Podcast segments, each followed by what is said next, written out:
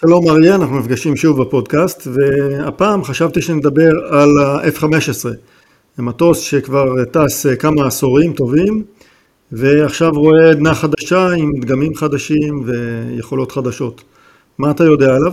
אני יודע ככה, חיל האוויר אה, הזמין עד עכשיו 50 מטוסי F-35 חמקן אדיר, אבל הוא מאוד רוצה עוד מטוסי F-15 חדשים, שהם נקראים בהקשר הישראלי IA, Israeli Advance, מקבילים ל-EX האמריקאי, אה, ובמקביל גם להשביח את ה-I שלו לאותה אה, מערכת אביוניקה כמו ה-IA. הבעיה שכרגע אין תקציב למטוסים האלה, כי רוב התקציב נלקח על ידי ה-F-35.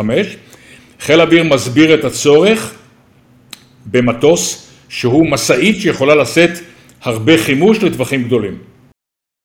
מה שמעניין בדגם הזה, הדגם החדש, ה-F-15EX, לפי מקורות אמריקאים, הם התחילו לקבל את הדגם החדש בחודש מרץ, אה, והוא כבר נכנס לטיסות אה, ולתמרונים בחיל האוויר האמריקאי.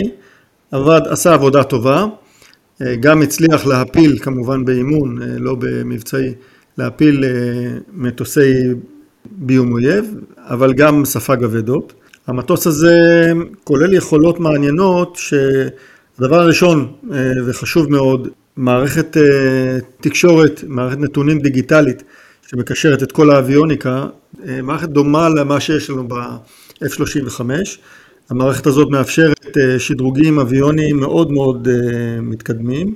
המערכת עצמה היא בנויה בארכיטקטורה פתוחה ומאפשרת ללקוח לשלב יכולות אה, חדשות לפי הצורך בלי להתערב בצורה אינטנסיבית ולשלם סכומים אדירים ליצרן המטוס. כשאתה מדבר עם המומחים אז הסצנריו שהם מתארים הוא ככה, אתה הולך לתקוף מדינת אויב, לא משנה, משהו דמיוני, אה, נכנסים ה-F-35 לא מתגלים על ידי מערכות ההגנה האווירית, משתקים את המערכות ההגנה האווירית, ואז ה-F-15, המשאית הזאת, נכנסת יחסית בבטחה עם פצצות וטילים כבדים ועושה את העבודה. זה ההסבר הבסיסי, הפשוט, אבל הוא מאוד הגיוני.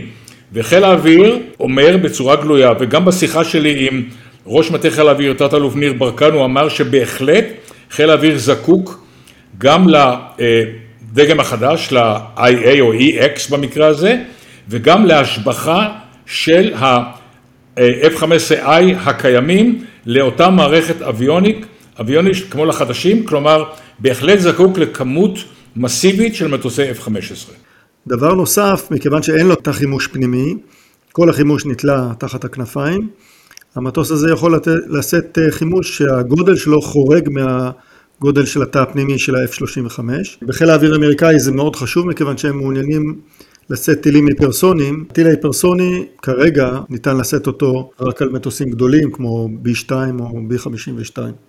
התאמה של חימושים כאלה נחשבת במטוס כזה לבעלת סיכון נמוך ביחס ל-F-35 שבו אה, מפת הדרכים מאוד מאוד ארוכה להכנסת אה, טכנולוגיות חדשות.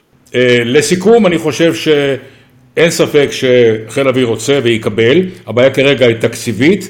אני מבין שבאופן עקרוני הממשלה אישרה את הרכש, אבל עכשיו צריך למצוא את המקורות התקציביים, והשמיכה הזאת קצרה, מושכים אותה, כל אחד מושך אותה לצד שלה, אבל אני מעריך שבשנים הקרובות חיל האוויר יצטייד במקביל ל-F-35, גם במטוסי F-15 מהדגמים החדשים, וגם ישביח את הקיימים לאותה רמת אביוניקה. זה מזכיר לי את הסיפור לידתו של הדגם החדש הזה. מי שסלל את הדרך ל-EX הם בעצם הסעודים והקטרים.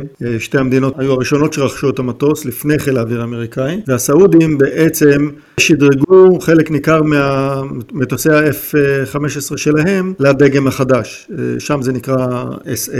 אגב, מערכות של יצרנים ישראלים נכנסו כבר בשדרוגים האלה, גם בקוקפיט וגם בחלקי מבנה אחרים. נקווה שנשמע חדשות אה, חיוביות בנושא הזה. אה, נסכם את הנושא הזה להפעם וניפגש בפודקאסט הבא. תודה רבה. בהחלט. תודה גם לך. ביי ביי.